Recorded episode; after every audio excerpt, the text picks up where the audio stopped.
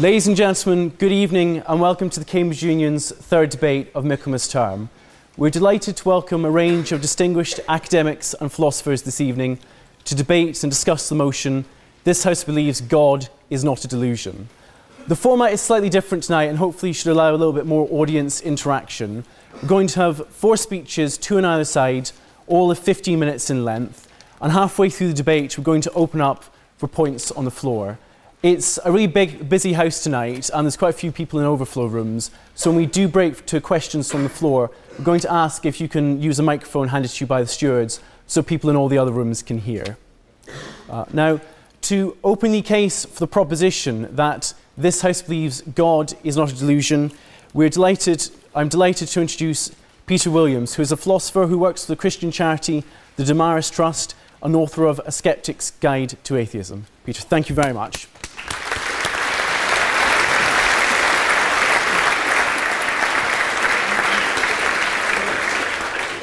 Well, ladies and gentlemen, delighted to be here. According to the uh, Diagnostic and Statistical Manual of Mental Disorders, as you'll see from your uh, handout, a delusion is defined as a false belief based on incorrect inference about external reality that is firmly sustained despite what almost everyone else believes and despite what constitutes incontrovertible and obvious proof or evidence to the contrary. The belief is not one ordinarily accepted by other members of the person's culture or subculture. For example, it's not an article of religious faith. Unfortunately for our opponents this evening, theism is an article of religious faith that is ordinarily accepted by people in our culture but which isn't necessarily inferred from external reality.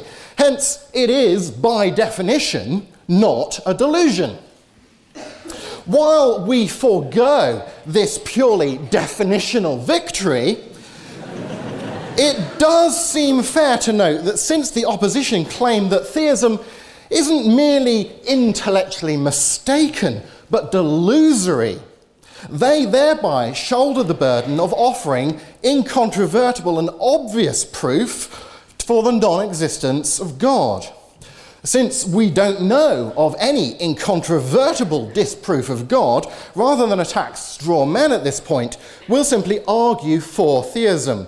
For if theism is true, it can't be a delusion. So permit me to sketch the three arguments for God whose propositions are listed on your handout, beginning with a moral argument. One, if God does not exist, then objective moral values do not exist. Two, at least one objective moral value exists. Three, therefore, God exists. It's important not to confuse this argument with the false claim that we must believe in God in order to know or to do the right thing. Now, what does it mean to claim that a moral value is objective? Well, suppose one person thinks that the sun goes around the earth, whilst another thinks the opposite. In this case, we know that the earth goes around the sun. Those who believe otherwise, however sincerely, are wrong. Moreover, coming to know that the earth goes around the sun is a matter of discovering truth, not inventing it. Moral objectivism says that ethics is about discovering moral truths, truths that exist even if we fail to discern them. And according to moral objectivism, there are genuine moral disagreements and the observation that people sometimes have different moral opinions just goes to show that our moral beliefs can be either correct or incorrect according to the moral facts of the matter. So, are there any objective moral facts? Well, those who point to the reality of evil in the world as a basis for arguing against the existence of God certainly think so. For nothing can be objectively evil if there are no objective values. John Cottingham reports that the increasing consensus among philosophers today is that some kind of objectivism of value is correct, close quote. For example, the atheist Peter Cave, who chairs the Humanist Philosophers Group for the British Humanist Association, defends objective moral values by appealing to his intuitions, and I quote, Whatever skeptical arguments may be brought against our belief that killing the innocent is morally wrong, we are more certain that the killing is morally wrong than that the argument is sound. Torturing an innocent child for the sheer fun of it is morally wrong. Close quote. The properly basic moral intuition that torturing innocent children for fun is wrong isn't undermined by the existence of the psychopath who enjoys torturing children. By the principle of credulity, torturing an innocent child for fun clearly isn't merely something that stops a child functioning normally, an empirical observation or merely something we dislike because of our evolutionary history, or merely something that our society has decided to discourage. Rather, torturing an innocent child for fun is objectively wrong. So, at least one thing is objectively wrong, therefore, moral subjectivism is false. Now, some moral intuitions are very specific. For example, it's evil to use children to clear minefields, as was done in the Iran Iraq War. And some intuitions are general. For example, it's always right to choose the lesser of two evils. Now, of course, of course, our moral intuitions could be mistaken. But this very admission of fallibility presupposes moral objectivism. For if moral subjectivism were true, no moral claims could be mistaken. As the atheist philosopher Russ Shafer Landau writes, subjectivism's picture of ethics as a wholly conventional enterprise entails a kind of moral infallibility for individuals or societies. This sort of infallibility is hard to swallow. Close quote. Finally, if moral objectivism were false, it couldn't be true that we objectively ought to consider arguments against objectivism, or that we ought to consider them fairly. Knowing this, we see the impossibility of justifying subjectivism. For to embrace an argument for subjectivism would be to take the self contrary position that A, there are no objective moral values, but that B, we objectively ought to accept subjectivism. Therefore, the second premise of the moral argument seems to me to be secure. Turning to the first premise, many atheists acknowledge that if God does not exist, then objective moral values do not exist. For example, Jean Paul Sartre wrote that he was, quote, extremely embarrassing that God does not exist, for there disappears with him all possibility of finding values in an intelligible heaven. There can no longer be any good a priori, since there is no infinite and perfect consciousness to think it. Close quote. An objective moral value is a transcendent ideal that prescribes, that obligates our behavior. But an ideal implies a mind. A prescription requires a prescriber, and an obligation is contingent upon a person. As H.P. Owen argues, quote, on the one hand, objective moral claims transcend every human person. On the other hand, it's contradictory to assert that impersonal claims are entitled to the allegiance of our wills. The only solution to this paradox is to suppose that the order of objective moral claims is in fact rooted in the personality of God. Secondly, a cosmological argument. The Leibnizian type of cosmological argument builds upon the so called principle of sufficient reason. One, everything that exists has an explanation of its existence, either in the necessity of its own nature or in an external cause. Secondly, the universe exists. Third, therefore, the universe has an explanation of its existence. Four, if the universe has an explanation of its existence, that explanation is God. Five, therefore, the explanation of the universe's existence is God. Now, since the universe's existence is rather obvious, Non theists must surely deny premises one or four in this argument to rationally avoid believing in God. Well, many philosophers think that premise one, the principle of sufficient reason, is self evident. Let me illustrate. Imagine finding a translucent ball on the forest floor whilst out hiking one day. You initially wonder how it came to be there. If a fellow hiker said, it just exists, inexplicably, don't worry about it. You wouldn't take him seriously. Well, suppose we increase the size of this ball you've discovered so that it's as big as the planet. That doesn't remove the need to explain it. Suppose it were the size of the entire universe. Well, how does that remove the need for explanation? Same problem, surely. Turning to premise four, that is, if the universe has an explanation of its existence, that explanation is God. Surely this is synonymous with the standard atheistic claim that if God doesn't exist, then the universe has no explanation of its existence. The only other alternative to theism is to claim that the universe has an explanation in the necessity of its own nature. But this is a very radical step, and we can't actually think of any contemporary atheist who takes it. After all, it's coherent to imagine, say, a universe made from a wholly different collection of quarks than the collection that actually exists. But such a universe would be a different universe. So universes clearly don't exist necessarily.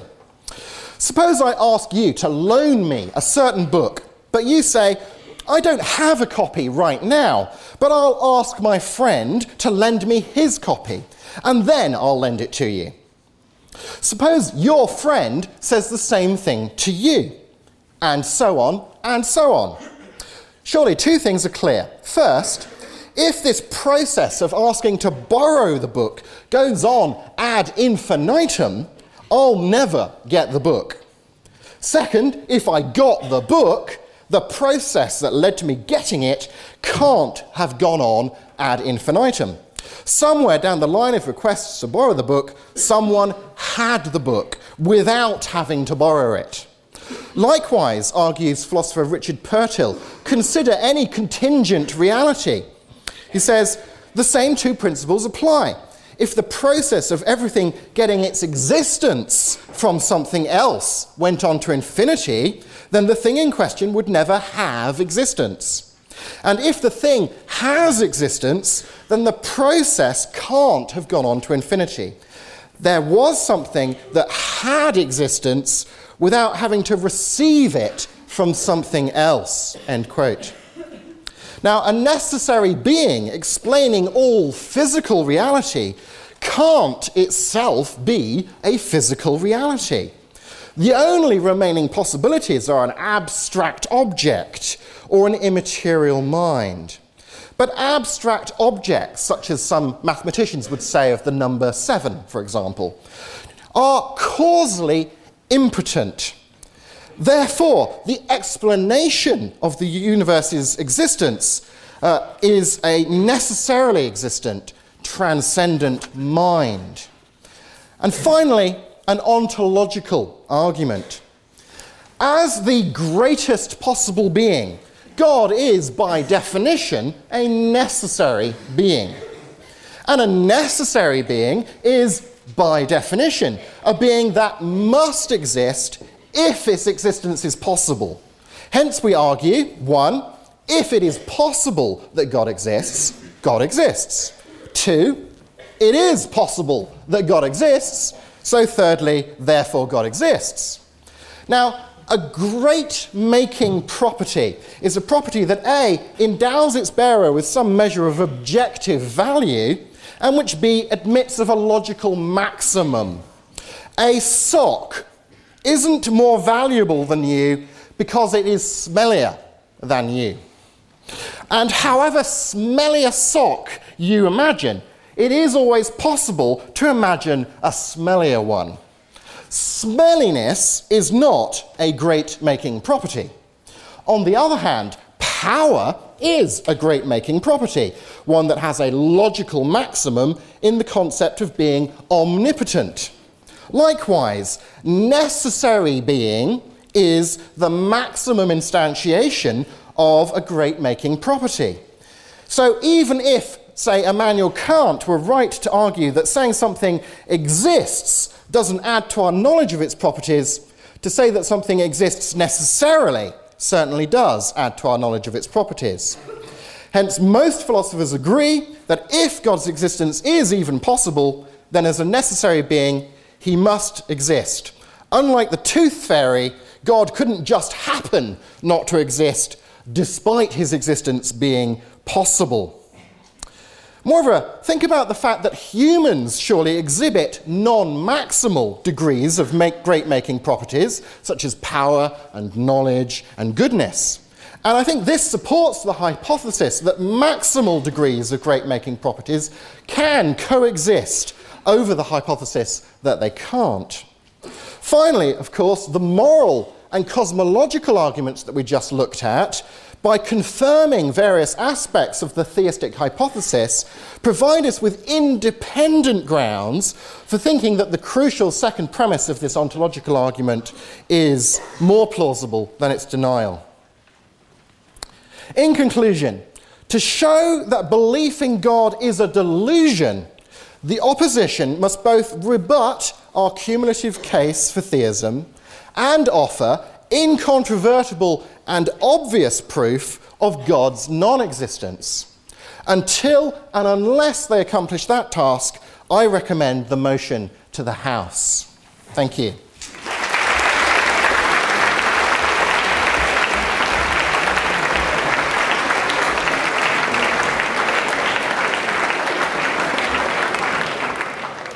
Uh, thank you very much, Peter. Um, just a reminder to everyone that points of information are encouraged as long as you leave the speaker their first and last minute. Um, to do that, just raise your hand and say point of information. Obviously, speakers can make points as well. Uh, it's entirely up to the individual speaker, though, whether or not they accept them. We do normally encourage a couple. Uh, now, to open the case for the opposition that this House believes God is not a delusion, we're delighted to welcome Andrew Copson, who's Chief Executive of the British Humanist Association. Andrew, thank you.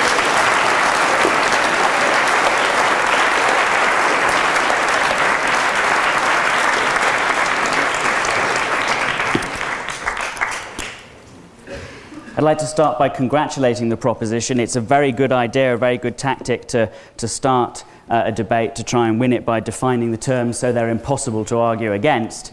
It's an even better tactic to then generously forego it and appear magnanimous at the same time, a double whammy uh, that it's difficult to top. On our side of your chamber, we have uh, a copy of the Oxford uh, Shorter English Dictionary. I'm sorry, the Cambridge one was unavailable. From 19, 1993, and our uh, dictionary defines delusion as a false impression or opinion, and with respect to the uh, assembled medical knowledge of the sources cited by the proposition, we're going to go with that if it's all right by you. Obviously, it's up to you whether or not our definition, um, or the more involved and impossible to argue against definition advanced by the proposition, is the one that you should be making your decision on the basis of this evening. God, fall down upon our dry fields. This is one of the earliest prayers that we have in Europe. It's a Greek prayer, a Greek prayer originally. So that the word for God is Zdeu, the, uh, the Greek word that later went on uh, to mean Zeus. God fall down upon our fields. What's interesting uh, about this is that it doesn't ask God to send rain down upon our fields. It calls on God to fall down as rain. God is being used here in one of the earliest instances of prayer uh, in this continent at least, to literally mean rain, to literally mean this natural force. And that's interesting because it illustrates for us an important truth about gods, especially gods from long ago, uh, from the first time that we have them uh, mentioned uh, or recorded uh, in human words. Now we know, of course, that rain is not a supernatural entity capable of being prayed to and enjoined to come down and make our crops grow. But we can see how it may once have seemed plausible to think it so. In the human world in which we all live, by necessity, obviously, we're all human, effects often have deliberate causes. Actions often have deliberate intentions behind them because we're doing things for a reason. And the association between the two is locked into our minds. So it makes sense, of course, that people would try to find the same rhyme and reason in the non human world. We try to personalize it. Why does the sun rise? Because the heavenly dung beetle rolls it up uh, into the sky. Why does the rainbow stretch across uh, the sky? Because it's the train of the dress of the, of the heavenly goddess Iris, or a promise put there uh, by uh, a divine being. How did the earth come to be, everything we see? Someone must have made it, like a man makes a vase or a hut or a fire. Why do we have feelings in us of goodwill, goodwill to others or feel moral obligations to them? Well, of course, because someone must have put those things into us in the same way that we fill up uh, a glass of water or invent a character in a poem or an epic ballad or a play or a drama. So, gods arise, it's pretty fair to say, from all observable uh, evidence that we have in, in, in most contexts, gods arise as explanations for why things are as they are, how things around us happen. But of course, as we begin to understand more about the world, or about ourselves and our own psychology, even, we answer these questions in better ways.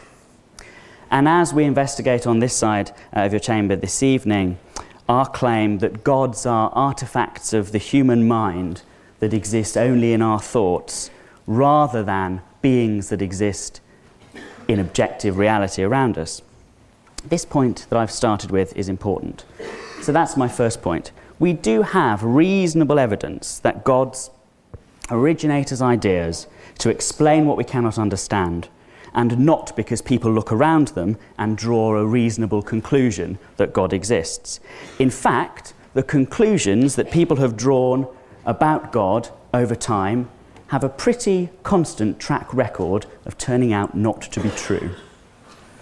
The more knowledge we acquire, the more we jettison them for better explanations. Of course. Also true of scientific theories. Yes, it is. Yes, it is. And by this measure, of course, um, I am treating God as a similarly as a similar hypothesis. So a theory advanced in the same way as a scientific theory. A second reason why we should consider gods to be delusions is that there is nothing particularly surprising about them. We might expect to be surprised if we were to look around the universe and discover God. We might expect that it would be a bit of an unusual thing, quite different from the other sort of things that we were used to in very many ways. But in fact, gods tend to be suspiciously like us. And that, I would suggest to you, um, is pretty persuasive um, for the case of us having created them. Two and a half thousand years ago, the philosopher Xenophanes said if cattle and horses and lions had hands and could paint and sculpt just as people can, horses would depict their gods as horses, and cattle would depict their gods as cattle, and lions depict their gods as lions. Again, this points towards God's being a human creation, a delusion, if you will, a false belief, certainly, rather than a fair description of reality. They look like us, not just that they're human in form, they behave like us in very many different ways. They have human emotions. The God of the Old Testament is angry and jealous and genocidal. Zeus is lusty, Dionysus is drunk. The God of the New Testament is still jealous, but also loving, and in human form, of course, compassionate. The gods of desert countries are austere and severe, and the gods of farming communities are fertile and green and fecund. Even today, gods change and reflect us very often. I've never met a conservative who believes in a liberal God or a liberal who believes in a conservative God. Uh, Our gods reflect our prejudices and our environments. And on a larger scale, of course, most people who believe in a God believe in the one their parents believed in. Human stories, again, passed on by human beings, corroborating our case that gods are a delusion rather than reality. We make them in our own image. And we find in the history of gods what we would expect to find if they were delusions, changing as the humans that create them change, of course. Um, if we were to say that Jesus is God, um, would you not agree that he was quite radically unconventional for his time? Well, I'm not going to speak particularly about Jesus. I'm going to speak about the existence of God. Um, but he, the figure of Jesus is, of course, unconventional in some ways, conventional in others. I think he's entirely explicable by his immediate social context, though, even if he's just reacting to that social context. Well, I'll make a little progress first. Gods do not exist in a vacuum different, uh, distinct from each other. We can trace the influences of one myth on another. There are stories of different gods who are killed and rise from the dead, and they influence each other. Judaism and Christianity influence uh, Islam. The idea of beings that sacrifice themselves and come back for the benefit um, of human beings are common. We have Mithras, we have Jesus, we have Odin, we have Prometheus child gods whose birth is heralded by miracles and signs and wonders, and even three magicians. Um, uh, there, are, there is more than uh, one God that fits these patterns. Gods are ever changing, even individual gods change, of course, over time. Now, a refutation of our case um, that God is a delusion is, of course, possible in theory. If it can be demonstrated that there is evidence um, and good reason to believe that a God or gods exist, we uh, should not have your support this evening. Usefully, um, we've been presented with a, a nice handout. Not a, a usual um, uh, device within in a union debate, but helpful to us uh, as well as to you. We have those arguments there, therefore, uh, in black and white, and we can test a few of them and see whether they do hold up. I'm going to address the moral argument. How long? For a start. And I devoutly hope that I won't have time to have to deal with the ontological one.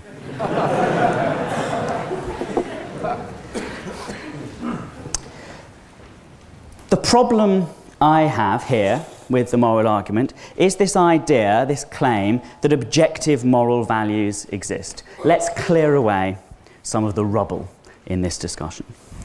Now, of course, morality is not subjective in the sense that it is something that every individual human being makes up arbitrarily for their individual self. Something that is grounded solely in the views and preferences of the individual human being. It's clearly not something that is subjective in that way. But that doesn't mean that it therefore has to come from some source outside of human beings collectively. Morality is rooted in the human condition. It's grounded in what it is to be human. The fact that we are social beings, the fact that we have certain objective and entirely shared, therefore, basic needs, which are part of our nature, obviously colours and sets the context in which morality and discussions of morality have to occur. And we need to distinguish the idea that morality is objective in the sense of being independent of the views and feelings of particular individuals from the idea that morality has to emanate from and be backed by some sort of authority outside. If it were to be the case, if it were to be the case that morality had to emanate from and be backed by some authority outside of human beings, that would actually, of course, make morality not objective, but subjective, depending on what that particular authority happened to want. And many attempts to ground morality in the claimed objective authority of a divine being are changeable in fact, are changeable in practice. One minute, gods say, don't kill. And the next, they say, kill everyone who lives in this particular town. And one of the speakers on the proposition this evening has gained notoriety in the last couple of days uh, since arriving in Britain for justifying, for example, uh, the genocide against the Canaanites um, in the Bible by saying, God knew that if these Canaanite children were allowed to live, they would spell the undoing of Israel. Moreover, if we believe, as I do, that God's grace is extended to those who die in infancy or as small children, the death of these children was actually their salvation.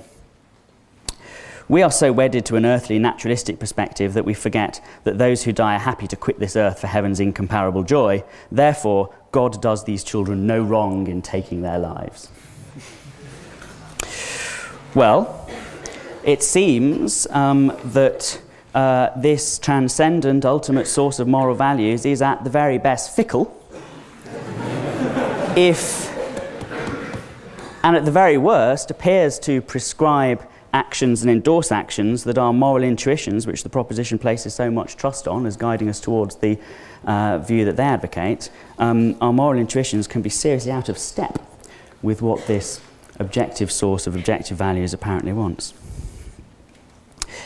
If your authority, your objective uh, authority, wants something different from what they wanted before, then right becomes wrong. And of course, what we decide is right or wrong depends on our interpretation of this or that sacred text or this or that emanation of authority, rather than on the nature of the actions themselves, which I think is what many of us would prefer to see as being moral or immoral, the nature of, of the actions that we're carrying out and the consequences that they have. So, since that is the case, an argument from authority is really no more objective than any other sort of uh, argument for moral values. And we're better to look at morality uh, with an open mind and impartially, this phenomenon of morality that we perceive around us. And when we do, we find, I submit, that morality is something that arises naturally amongst human beings when they live together in communities. It has its basis in our empathy and in our needs as social beings, augmented by our conscious efforts and built on by millennia of human culture. We can see echoes of its biological origins in our relatives, chimpanzees, which exhibit the sort of behaviours that we, with our conscious minds, have built on and called morality. We generate these values from within humanity collectively ourselves. The moral journey of individual human beings is a long, hard slog. It's incredibly difficult, it can be incredibly difficult to know what the right thing to do is and it's even more difficult to then do it. And the moral journey of humanity as a whole has been equally difficult. To get from a feeling of kinship and affinity with your neighbours to the wider concept of global justice, which today we can aspire to, has been hard. The proposition, through its argument, trivialises morality. The idea that moral values are just something that we can read off a la carte or from some cosmic knitting pattern for how things are is demeaning to how our moral reasoning really does need to operate in practice. I had hoped to deal, in part at least, with the cosmological argument, but the time is against me, and my colleague will deal with both that and yes, I've landed him with finding some response to the ontological argument, or the so called argument, um, that was the last argument that was made. But for the moment, I'll simply leave you with the message that God is not in his heaven. Apollo and Aphrodite don't frolic on Olympus. There's no Thor in Asgard. In fact, there's no Asgard. There's no Jupiter, Ishu, Brahma, Anansi. We find gods today in the only place they have ever existed the human imagination. Certainly false beliefs, the origins of which we can explain by an examination of human history and culture. And none of the arguments conventionally made for their objective existence are enough to persuade you otherwise this evening. Thank you very much.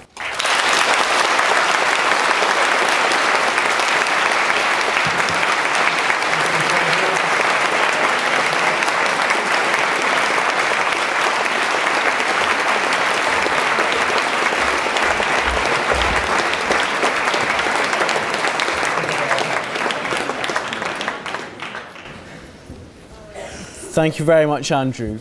Uh, now it's time for you, the audience, to get involved in the debate. We have a few stewards around the floor with microphones if you want to wave them so people can see. Um, so that everyone in the overflow rooms has a chance to hear the debate and the questions. It would be great if you could wait to make your point uh, with the microphone. Um, we're going to take um, a few rounds of points or questions if you want. Uh, in favour of the motion, against the motion, and then a few in abstention if there are any agnostics here. Um, can we first have a point or a question in favour, that is, supporting the proposition this evening? Uh, yes, you saw that. Arthur Harvey. Uh, the question before the House is whether God is a delusion. And we've heard definition of what delusion is. But unfortunately, none of the parties have actually defined what God is. What is it? Who is it? I mean, everyone has his own version of what God is. And unless we could define what God is, would not be able to give justice to the proposition and therefore to conclude that God is a delusion. Secondly, I wanted to light upon a very important issue, which is there are three realities about life and about knowledge. And what I know that nobody could actually define what God is. I mean, according to the Oxford Dictionary, God is the maker, is the creator. But I question this functional definition. If God is creator and a maker, then what happens if he doesn't make but destroys? Therefore, it is a mere functional definition, and there is no concrete definition of what God is. Therefore, what philosophers taught us to do in this case, they taught us to assume what happens if God does not exist. And by so doing, we may conclude that it is absolutely impossible to have a world without God. Therefore, there are three things. So can you draw your, your point to a conclusion so Yes. people have a chance to make their points? Yes, yes. The conclusion is God is a fact that we all know, but we don't understand it. Therefore, we may actually try and work hard to be able to understand what God is and therefore to draw a conclusion whether God is a delusion or not.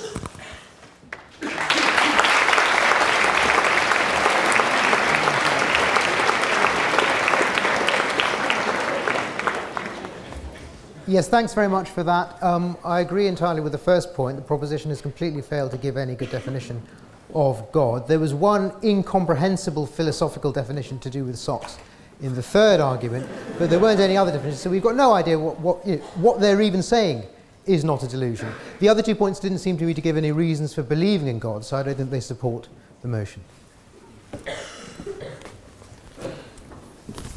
Um, can we then have a point in opposition of the motion? So you, um, yes, can we have one of the people at the back there? And can you also give your name and college before your speech as well? Um, Hugo Schmidt from Downing College. Uh, since the opposition seem to be having trouble with the ontological proof, I just thought I'd handle that one quickly. if you take a look at the form of that one, you might as well say that the most stupid being you could possibly imagine could not be more stupid than that stupid being if it actually existed. And therefore, this colossal moron is God. Now, that's very clever, but I don't actually think it gets us anywhere.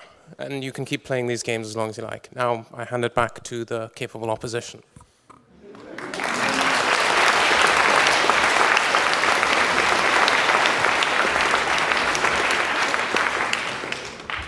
I'm not sure if anyone actually wants to take the chance to respond to that. Uh, yes, go for it. Yeah. Um, stupidity uh, is not a great making property.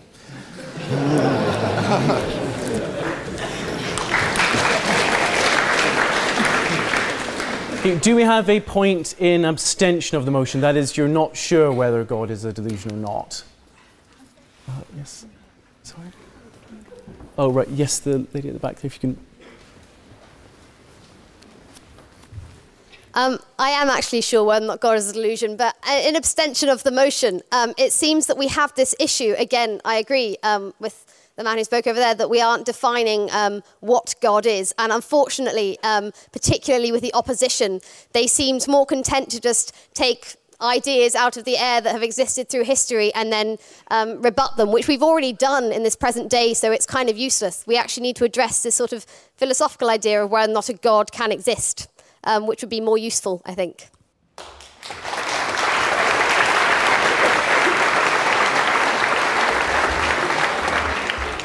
Can we then get a point in proposition of the motion? This house believes God is not a delusion. God is not a delusion. Um, do we have anyone on this side? Sorry. Um, you made a point in the debate, though. Um, yes, you sir there. I'm with. Hi, I believe you used a. Oh, sorry, I'm Christopher from Homerton. I believe you used a phrase, uh, "We have made God in our image." I'd say, I'd like to say that the Bible's rebuttal to that is uh, God made us in His image. I mean, the fact that we have some attributes similar to our fathers is not a good enough reason to say, "Well, I don't believe in your dad." Then, so I, I'd like to say that uh, your argument has been very much kind of against a deistic God who is kind of separated from us and who we don't really have any relationship to a theistic God who is deeply involved in our lives, well, of course, we're going to have reflect some of his um, characteristics.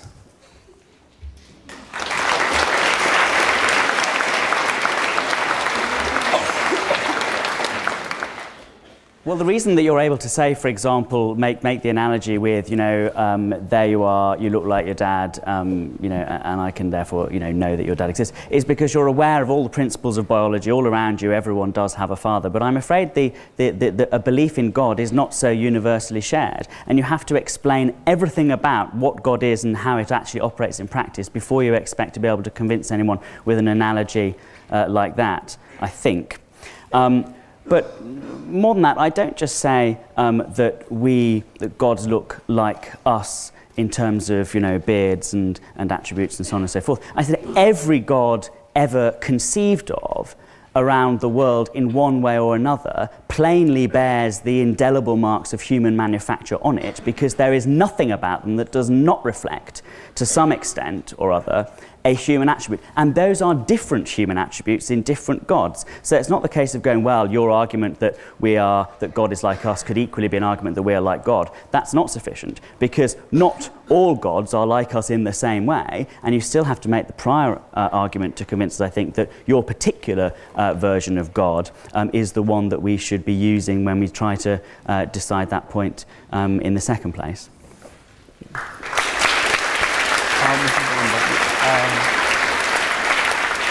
Thank you. Can we have another question or point in opposition of the motion? So you believe God is a delusion? Um, you got anyone? I think we'll take yes. One of the, the gentlemen there.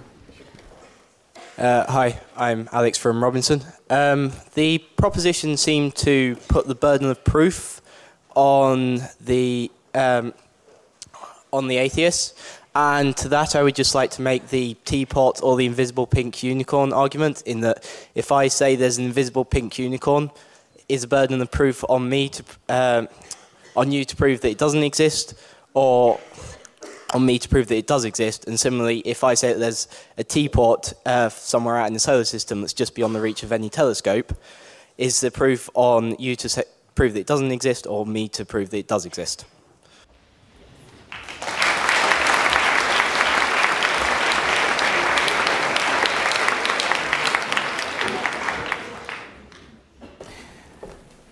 The proposition this evening is strangely worded negatively, in that you're quite right. It places the burden of proof on the opposition.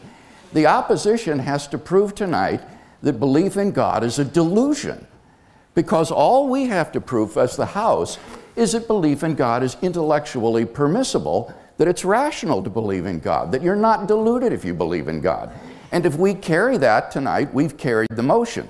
Moreover, we've also provided three arguments for the existence of God. So we're not appealing to invisible unicorns or, or teacups. We're giving uh, arguments, philosophical arguments for God's existence. Now, these arguments that my colleague Peter Williams gave implicitly define God, so that we shouldn't be deceived by this notion that God is not defined by our arguments. On the contrary, the ontological argument says that God is, by definition, the greatest conceivable being. If you could conceive of anything greater than God, then that would be God. So the very concept of God is that of a greatest conceivable being.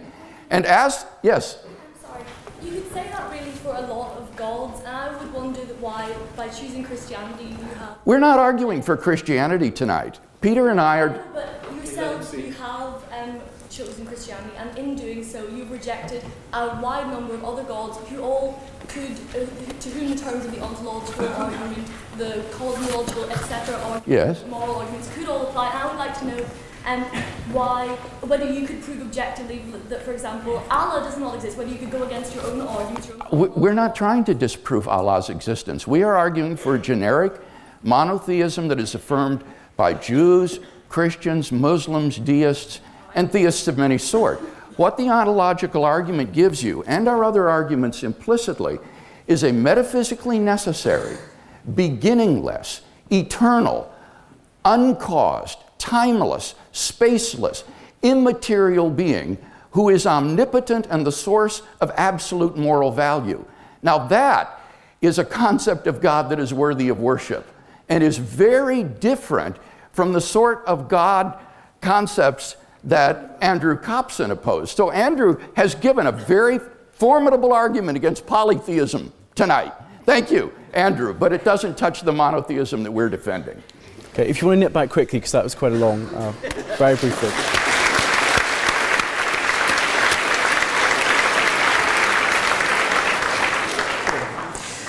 My argument isn't against um, polytheism just because I mentioned lots of different gods. There are many people who believe in individual ones of that range of gods who equally believe that that God was the only God. My argument is clearly against anyone who believes in a God a set of gods, a God with different attributes, or anything that corresponds to the divine being that is hypothesized by the arguments on the other side. You know, people, people actually, um, in relation to the, the 12 Olympian gods in the ancient world, sometimes only did just believe in one of them, and it wasn't just because it was their favorite, because they were a prostitute and they liked Aphrodite, or because they were a soldier and they liked Mars, or whatever. Um, sometimes they did believe in just one God that they worshipped, um, as it were, monogamously.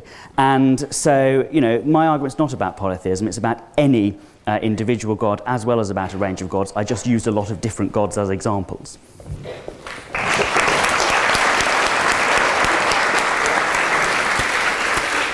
Right, um, I think we're now looking for a point in abstention, that is, you aren't sure. Um, yes, we'll take Austin there. Have you ever tried to convince a delusional person that they were delusional? I believe in God. Now, this may seem a little bit like an opposition speech, but first take the fact that I believe in God. I accept that there are logical arguments for God, but I may be delusional. And that is the key. I may be delusional. Because the proposition has mistaken their burden of proof here tonight, and they're looking at a fatal error here. They do not simply need to throw the proposition out there, they need to prove that God is definitively not a delusion. The opposition doesn't need to prove that God is a delusion. All they need to show is that God may be a delusion. Now, as I said, I believe in God, but I accept that I may be delusional. I don't know. And I don't think that this debate can convince me that I either am or am not delusional. I don't think you can convince a delusional person one way or the other. So I would support abstaining this motion. Similarly, there's also the proposition termed God is a delusion, is not a delusion. Not gods, not some God. The proposition also is tasked with the double burden of proving that there is only one God and that that one God is not a delusion. So I think there's a, a major mistake here in the burden of proof and in how extreme it really is.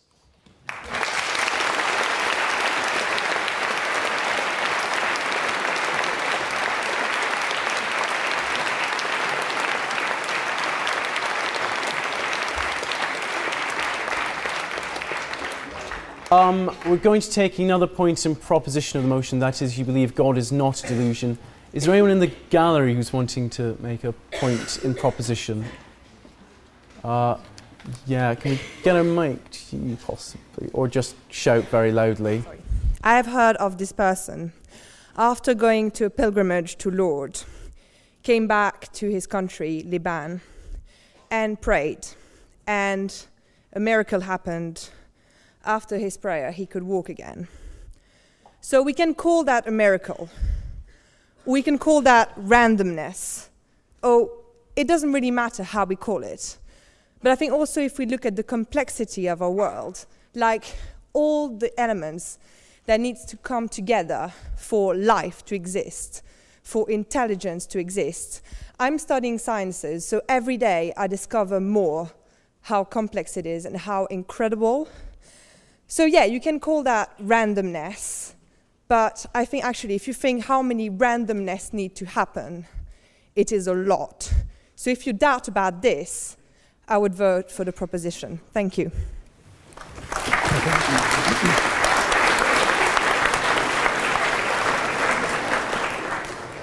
Thanks. There's two points there I'd like to mention. The first concerns miracles. It seems that the speaker has con- confused precedence with cause. The statement that somebody went to a shrine and then was cured is not the same thing that this person went to a shrine and because of that was cured. On the contrary, we have about as good inductive evidence as we have for anything that going to shrines, on the whole, doesn't stop you from dying of diseases. On the second point, um, I'm not exactly clear what the argument is supposed to be. I mean, if the claim is that it's difficult to see how certain things arise out of randomness, therefore God exists.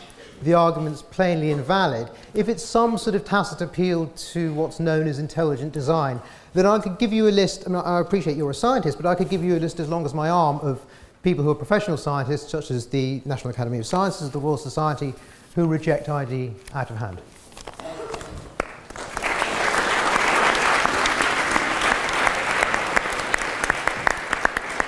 Okay, we're going to have one more point in opposition to the motion and one in abstention if there are any. Do you have another point in opposition? Um, one from this side. Okay, we'll take um, one from uh, the back there. Yes. Thank you. Um, if God created everything, that is, if God created the space time continuum, what created God?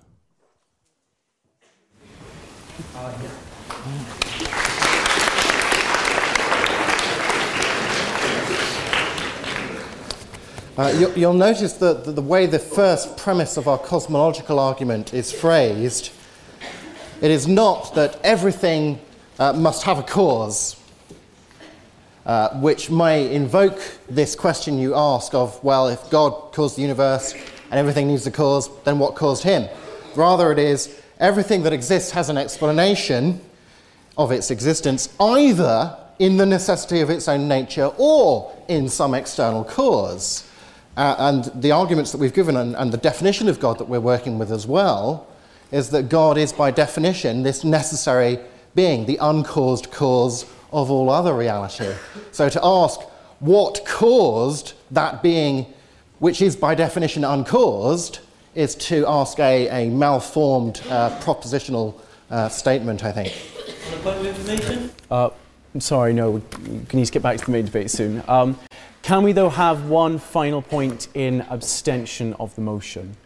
Anyone, sorry, on the gallery? Uh, yes, on the gallery, if you can wait one second. I'm arguing in favour of abstention of the motion because I do not believe this is an issue which it is the House's place to vote on. Um, we're not arguing about how we should act on issues of faith. We're arguing on whether faith itself is valid. Um, while I think this is a perfectly legitimate topic for discussion, I think asserting either way would simply alienate people and has no that there's no benefit to doing so. If we were arguing wh- about whether intelligent design should be taught in schools as science, I would say no. The same with if we were arguing as whether or not atheism should be taught as scientifically true. No. Science and religion is a, an issue on which we have to make decisions because we have to act on it. This motion isn't necessary and it's very close to people's hearts what they believe. So to vote either way, I think, would just be a bad idea. So please abstain.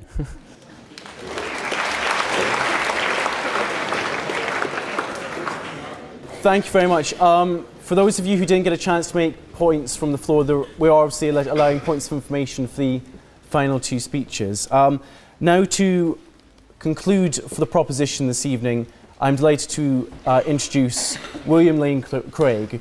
Dr. Craig is one of the US's foremost religious apologists and is here in the UK this week as part of his Reasonable Faith Tour. Dr. Craig, thank you very much. Sure, thank you. Thank you. Thank you. Well, ladies and gentlemen, it's my privilege uh, to summarize the House's case in favor of the proposition this evening. Now, as already noted earlier, the proposition is oddly worded in a negative way. Belief in God is not a delusion. In order to carry that proposition, all we need to show is that belief in God is intellectually permissible, that it's rational to believe in God, that this is a viable option for a thinking man or woman today.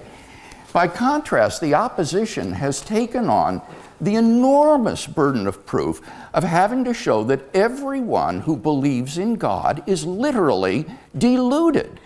Now, have they offered any good arguments to think that that is the case? Well, as I listened to Andrew's speech, I heard only two arguments in favor of God's being a delusion. The first was to provide a sort of history of religions about how people come to believe in gods. Now, if that is meant to be an argument against the existence of God, this is almost a textbook example of the genetic fallacy. What is that? The genetic fallacy is trying to invalidate a person's position or belief by showing how it originated, how he came to believe it. And that's clearly logically fallacious. I may have come to believe that the earth is round by reading it in a comic book. Uh, that would hardly be good justification, but does that mean that belief is therefore false? Well, obviously not. So the first argument is worthless, ladies and gentlemen. It is a literal logical fallacy.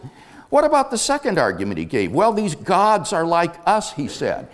That is a good argument against polytheism, as I suggested, but this is not a good argument against the traditional concept and belief in God, which is the belief in a metaphysically necessary, beginningless, timeless, spaceless, omnipotent, omniscient, morally perfect being. There could hardly be something le- less like us than that sort of being. So, again, uh, the argument simply doesn't hold water. Now, notice those are the only arguments that the opposition has offered tonight for showing that belief in God is a delusion. That's it. And neither one of them is compelling. On the other hand, we have offered arguments in favor of God's existence. First, the moral argument that if God does not exist, then objective moral values do not exist, but some objective moral values exist, therefore God exists. And I was astonished to hear the response of the opposition to this. Their view is that there literally are no objective moral values. On their view, on their naturalistic view, moral values are just the products of socio biological evolution which have been ingrained into us and which we therefore accept, much as a troop of chimpanzees or even elephants, which exhibit this sort of social behavior. Yes? Seeing as you, uh, you're using animals here, Yes? are objective moral animal, um, objective moral values uh, only uh, related to humans? Can they not also be related to animals? If they're objective, do they not relate to all of existence? And uh, therefore, um, are you are you sort of should there be a qualification saying uh, are objective moral, moral values in the mind of man as opposed to therefore God exists in the mind of man as opposed to he exists totally? Yeah. Um, animals are not moral agents. When an, a lion kills a zebra, it kills the zebra, but it doesn't murder the zebra. When a great white shark forcibly copulates with a female, it forcibly copulates with her, but it doesn't rape her. Because you see, none of these things is obligatory or forbidden. And it's the same on naturalism for human beings. These are just ingrained sociobiological patterns of behavior that evolution has put into us, but they're not objectively binding. The rapist who chooses to flout the herd morality is doing nothing more serious than acting unfashionably. He's the sort of moral equivalent of Lady Gaga, uh, out of step with the herd. But there really are no objective moral values on this view. Now, think of what that means. That means that an atrocity like the Holocaust wasn't really wrong, it was just against the herd morality. But as Darwin himself pointed out, if you rewound the film of human evolution and started anew, a very different type of creature might have uh, uh, emerged with very different set of values. And it would be guilty of speciesism for us to think that our values are objectively binding and true and that other creatures' values are false. So, on the naturalistic atheistic view, there really are no objective moral values. But, as Peter explained, you cannot explain uh, things like fallibilism, uh, the self refuting nature of subjectivism, which says we ought to believe in subjectivism, which is a moral ought about epistemic duties, the proper basicality of our moral beliefs. I'll take the question later. So I think we've got good grounds for believing in objective moral values. And if you agree with me that some things are really right and wrong, like torture, raping a little child, hurting someone for fun, then you should agree with the House that God exists.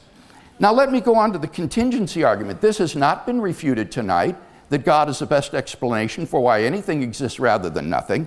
And the ontological argument. It might surprise you to know that the majority of philosophers today are agreed that if God's existence is even possible, then it follows necessarily and logically that God exists. What the atheist has to maintain, therefore, is not simply that God doesn't exist, he has to argue that it is impossible that God exists, that the concept of God is incoherent, like a married bachelor or a round square. But as Peter pointed out, the concept of God seems to be a perfectly coherent concept. Finite beings like ourselves exemplify moral goodness, knowledge, and power, and there's nothing about extrapolating these to infinity that would make them incoherent. He also points out that the concept of God is intuitively a coherent idea. And finally, Peter pointed out that the other two arguments we gave also lead to the existence of a metaphysically necessary and good being, so that these, uh, these arguments also suggest that God's existence is at least possible. Referring back to what you were saying previously uh, about the ontological argument, Yes. all you're essentially doing is, is like Gordon said, you're defining something into existence. You're simply saying, as Kant said, although Mr. Mr. Williams ridiculed, is you're describing something like red, blue, round, square, and then you're saying exists is a similar property. You're defining existence as a predicate of something.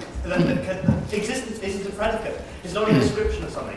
It is something that is over and above that object. And by you repeatedly defining something as beyond our conception and everything, Mhm. you're referring to the same laborious ontological proof, which says that God is beyond us. We can't conceive of him. Oh, no, no, I think we can conceive of God. That, you've got to at least characterize the argument accurately. And Peter and I agree with you that existence is not a property, but necessary existence is a property.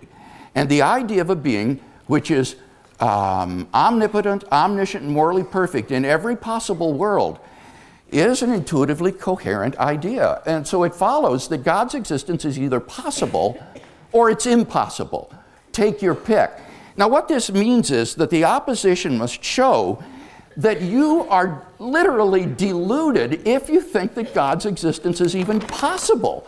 If you even think that it's possible that God exists, uh, then according to the opposition, you're deluded. That's all we need to show is that it's possible that God exists, and then it follows that He does.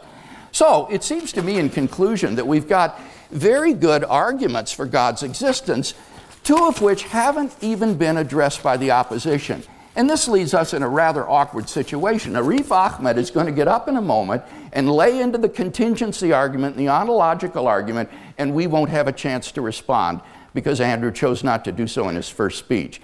That's not proper debate etiquette. You're supposed to respond to the affirmatives case in the opening speech. So, what does Arif need to do in his final speech? What he needs first to do is to give us some reason to think that belief in God is delusory, that everyone who believes in God is suffering from a delusion. Secondly, he needs to respond to each one of those three arguments that we gave and show why it is delusory to believe in the premises of those arguments. Unless and until he does that, I think that we should stick with the House's resolution that belief in God is not delusory. Now, in conclusion, although Peter and I have argued for God's existence tonight, the question before us this evening really isn't does God exist? The question is is belief in God a delusion? And those are two very different questions. You may not believe that God exists, but that doesn't mean you think that everybody who does is therefore suffering from a delusion.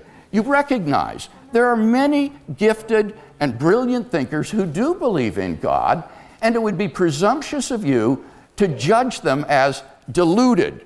So I think people can disagree with each other respectfully without calling each other deluded. I'll take your point of order. I was speaking with a psychology student the other day who was telling me that when you measure the brainwaves of someone who is actually deluded and the brainwaves of someone who is fervently religious, they match up to an extraordinary degree.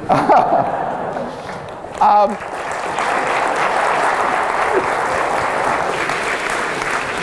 I'm not aware of those studies, but clearly you cannot judge the content, the propositional content of a, the, of a belief as to its truth value by brain activity.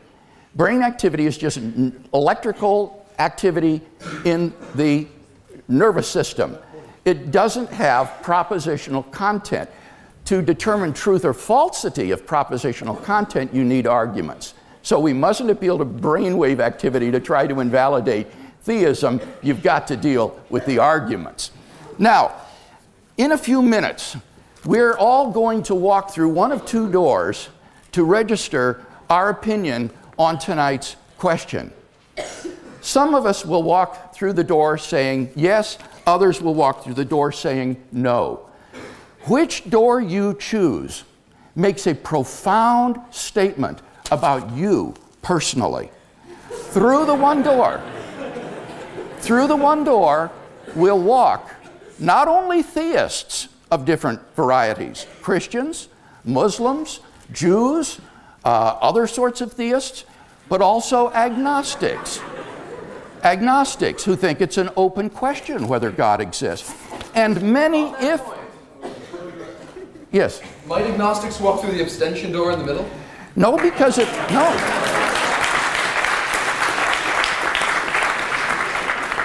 If the debate topic tonight were Does God exist? right through that center door, the agnostic would go.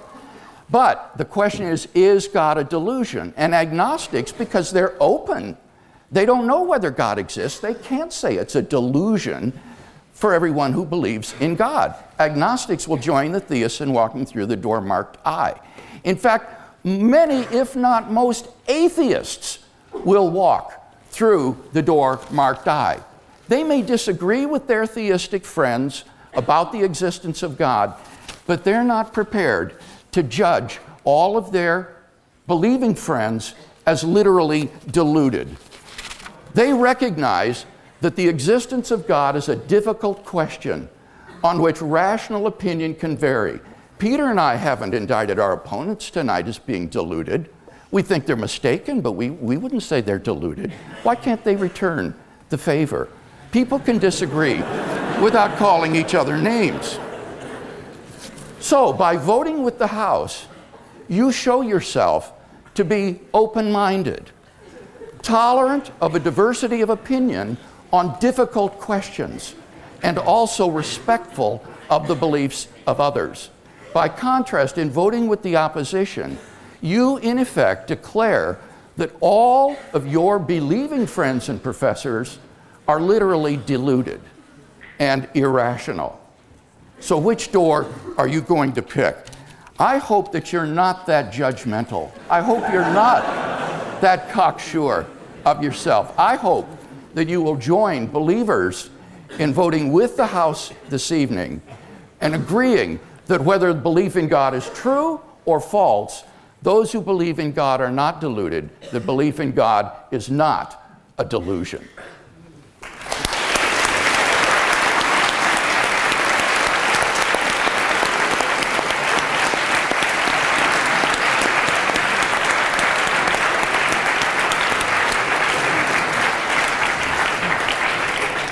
Thank you very much, Dr. Craig. And now to round off the case for the opposition and the debate as a whole this evening, it's a pleasure to introduce Dr. Arif Ahmed, who's a lecturer at Logic here at Cambridge University and a vocal proponent of atheism. Arif, thank you.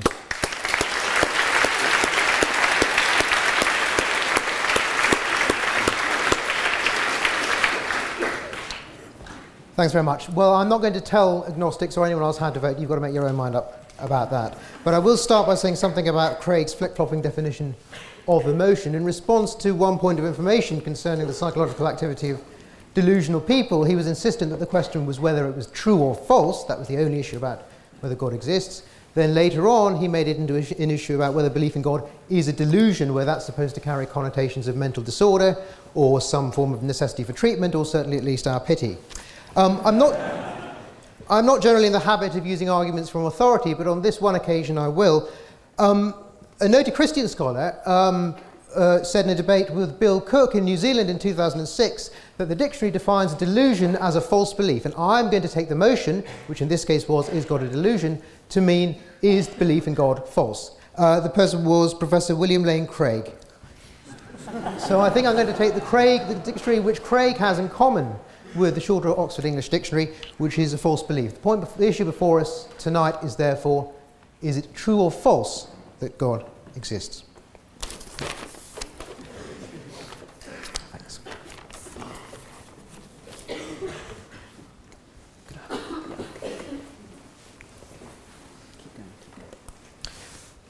We've seen three arguments in favour of the belief that God exists the moral argument, the cosmological argument, and the ontological argument.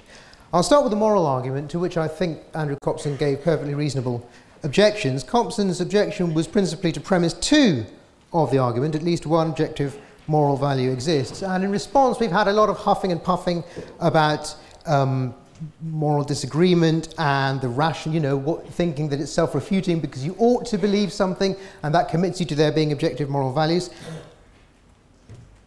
Well, in fact, that's the only argument that I can, I can recall being given for premise two.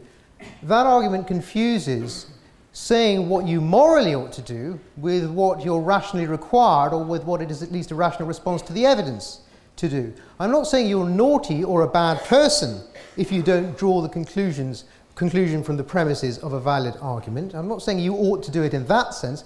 All I'm saying is that you're irrational if you don't. And moreover, if you believe the premises and not the conclusion, you will certainly believe something false. Nothing moral in that, so there's nothing self refuting in the denial of premise 2. There was no other evidence given at all for premise 2, um, so it seems to me an open question whether or not it's correct. Simply appealing to your or my deep down knowledge that it's true is again not an argument, it's just an assertion. As for premise 1 of that argument, if God does not exist, then objective moral values do not exist. I've never really seen what the problem is supposed to be here. Look, moral philosophy has been being done for thousands of years by people who have no belief in or interest in the deity. And anyone who's done a course in philosophy will be perfectly aware of this.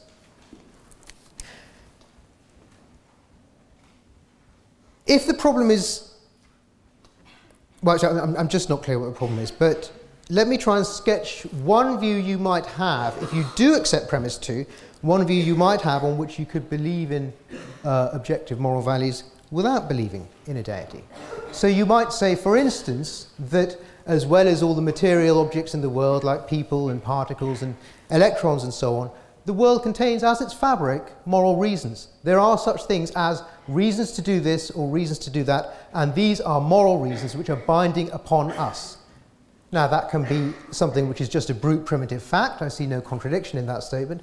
Or it can be something which you base upon something else. For instance, you might think that the moral value of an act depends upon its effects upon other persons or perhaps also other animals and perhaps ultimately on the pain that it causes or the harm of other sorts that it causes to other persons or animals if you think they too are bearers of these rights.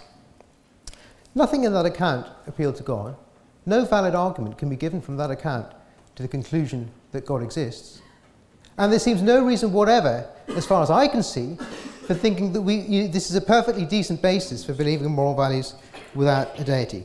And I should emphasize that it's just one of many moral systems which appeal to what are plainly objective facts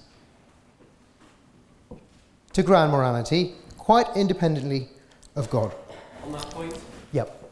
the two things you defined, which were consequentialism, and simple objective moral values, and the fact that the consequentialism um, is, is, is, not objective because the uh, what one does in a given situation varies, and the goodness or badness of an act is not contained in the act itself. So, uh, killing someone, uh, for example, is not always wrong. And the um, whilst the oth- whilst the other belief is perfectly rational, um, in that well, in that it is not self-contradictory, I don't believe it is a good explanation of uh, how moral values came to exist. If we feel the need to explain the physical universe, then we must also feel the need to explain the moral universe if such a thing does exist. And therefore, it simply, it, it not being self-refute, self-contradictory, uh, is not enough to show that it is reasonable to believe. Thanks for that. Um, on the first point to do with consequentialism, the question is whether it's objective in the sense that it doesn't make any difference what anyone believes. And the effects of an act are those effects, whatever anyone else believes. So it is objective. Um, on the second point, I'm not quite sure what sort of explanation you want. I mean, I will admit that theists can say something that the sort of view I'm envisaging can't. So theists can say that you have some self interest in being moral because God tells you to, and then you'll go to heaven if you behave in moral ways. Okay?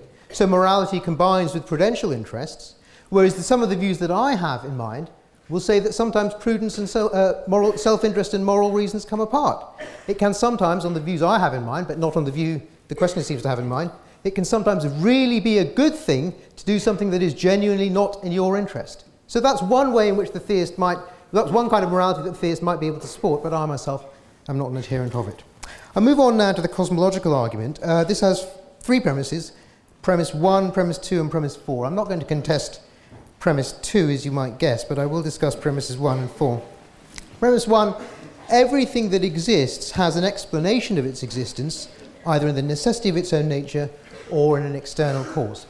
Well, the first thing I'll say is that uh, uh, Dr. Williams's uh, example of the glass bowl is somewhat naive. Um, there certainly is some doubt in my mind, and more importantly, in the minds of many physicists, as to what the correct interpretation of the quantum theory is. But on many interpretations of that theory, things do indeed happen by chance. Now, one example of this is what they call quantum vacuum fluctuations, where particles come into existence uh, by chance, that is, without any external cause. And another example, so I understand, is quantum tunneling, which is a case, which could indeed be a case where the universe itself came into existence through a random event without any cause at all. Now, I'm not an expert on this, and I wouldn't presume to give anyone in this room a lecture on it, but I will say at least that appealing to fantasies about seeing a glass bowl in a forest is not very good evidence for premise one when quantum theory throws it into doubt. On premise four, if the universe has an explanation of its existence, that explanation is God.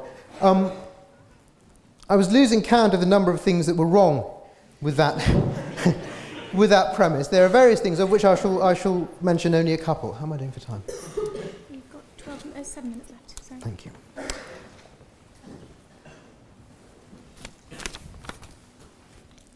One issue, of course, is to do with the inference to a mind.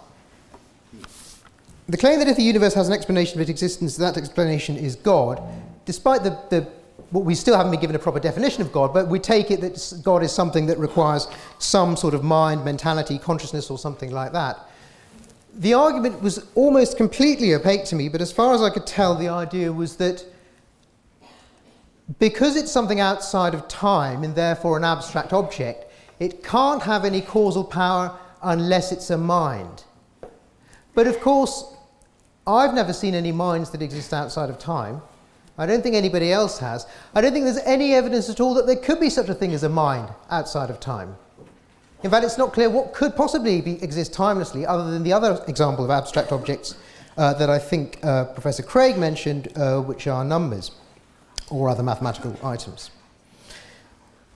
The second issue concerns the notion of explanation. Um, I mean, there are two ways of thinking about explanation that are familiar to me. One is what they call, call a causal explanation, and the other one is what is called a, a nomological, deductive nomological explanation. I won't go into the details too much, but I'll just make the essential points here.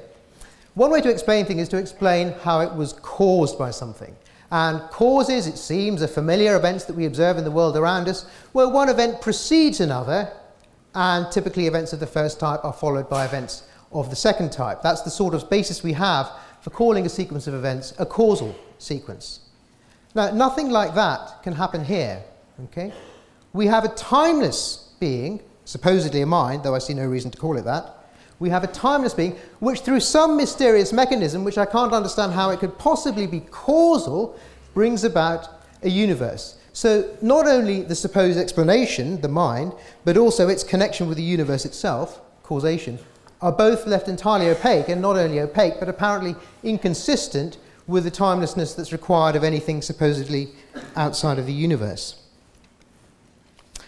Um, as I said, there are various other difficulties that I have with that argument, but time is getting relatively short, so I'll move on now to the ontological argument. I would sum up by saying we've got no reason to believe premise one, and we've got serious reason to disbelieve premise four. The argument, therefore, is not sound. Moving on to the ontological argument, um, there was much in this that I found confusing, and even more that I found objectionable. Um, but I will say just one thing about it. Um, despite its almost incomprehensible presentation, I did get some idea of the notion of necessity, the idea of necessity that was in play here, and it was something to do with not involving a contradiction or being logically possible or something like that. Okay? But of course, if that's what necessity means, then it's entirely unclear how a necessary being could be even possible. For a being to be necessary means that its existence, its inexistence, by some logical law, entails a contradiction. But I, I, teach logic to first year students of philosophy, and I use a book called Introducing Formal Logic, which I'm pleased to say was written by a colleague of mine. Nowhere in that book is there any logical principle that shows a contradiction in the premise that nothing exists. So, no existence at all it seems on that definition, can exist necessarily. And not only does it not exist necessarily, but there could be no necessary existent by that argument, or at least by that definition, which is the only one we were given of necessity. It seems, therefore, that we have good reason to doubt premise two if God is defined as a necessary being. But of course, we also have reason to doubt the first sentence under number three, which is the basis for premise one,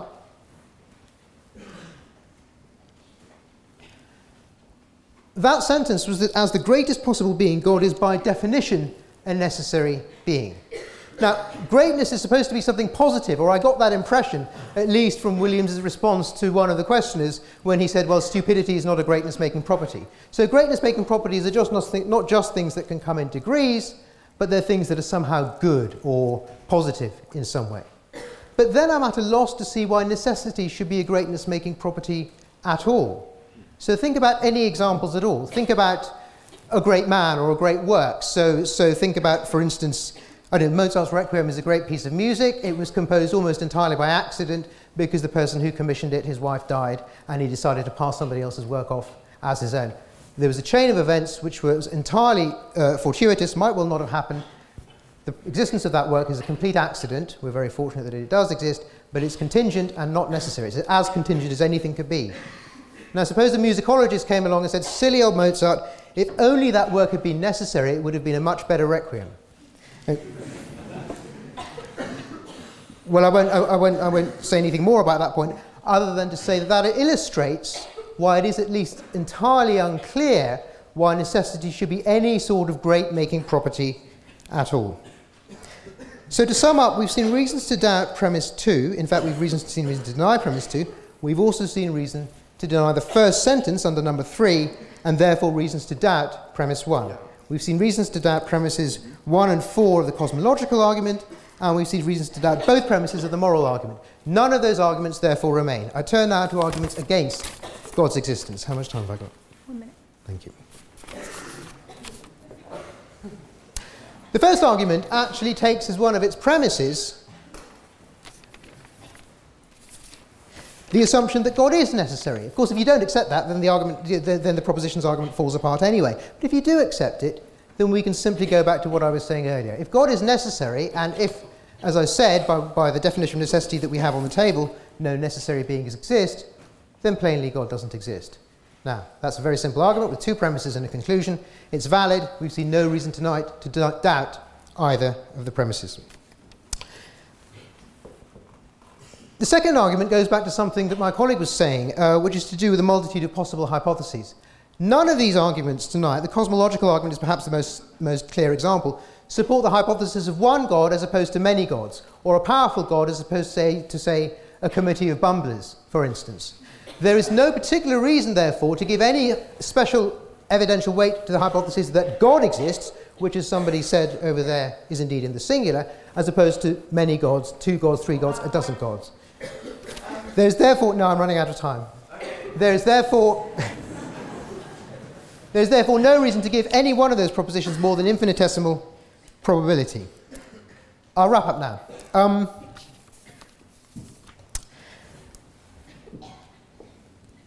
when I start, when I, when I told a colleague of mine that I was going to enter this debate, he said, "Well, you don't want to debate with Christians because they're all they're all mad and, and, impervious to reason." And of course, my being here shows that I deny that. Of course, that's that's not only false. I think it's it's, it's plainly false.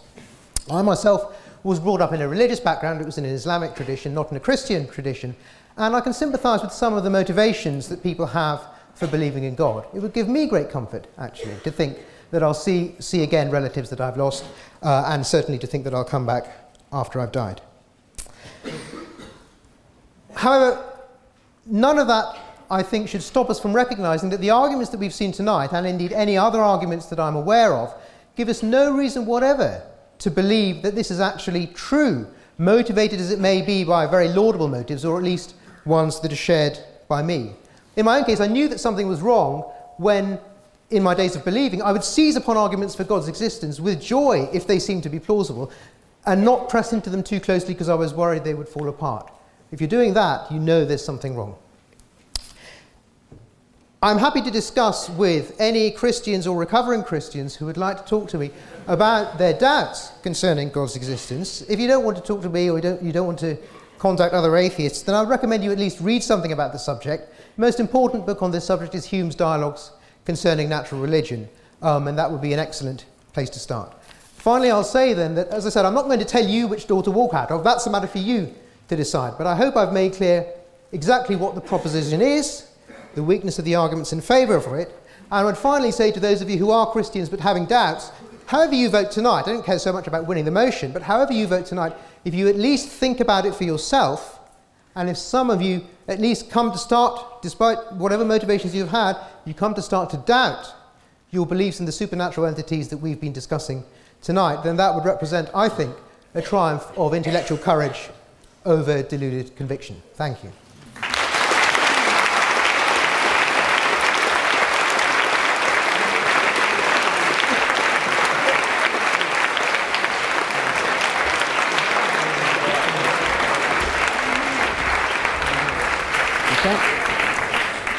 Okay.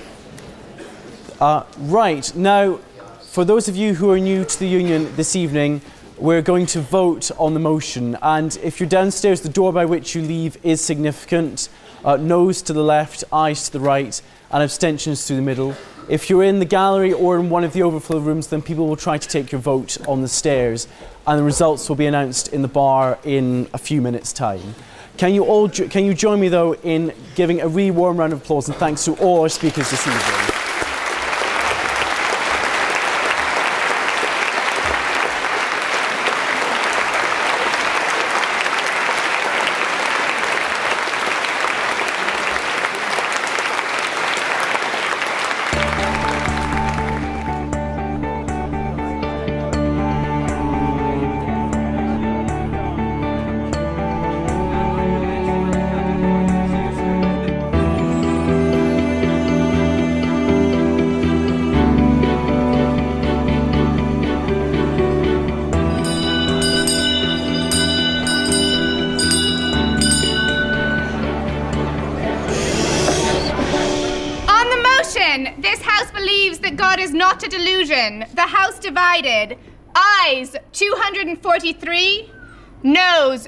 129.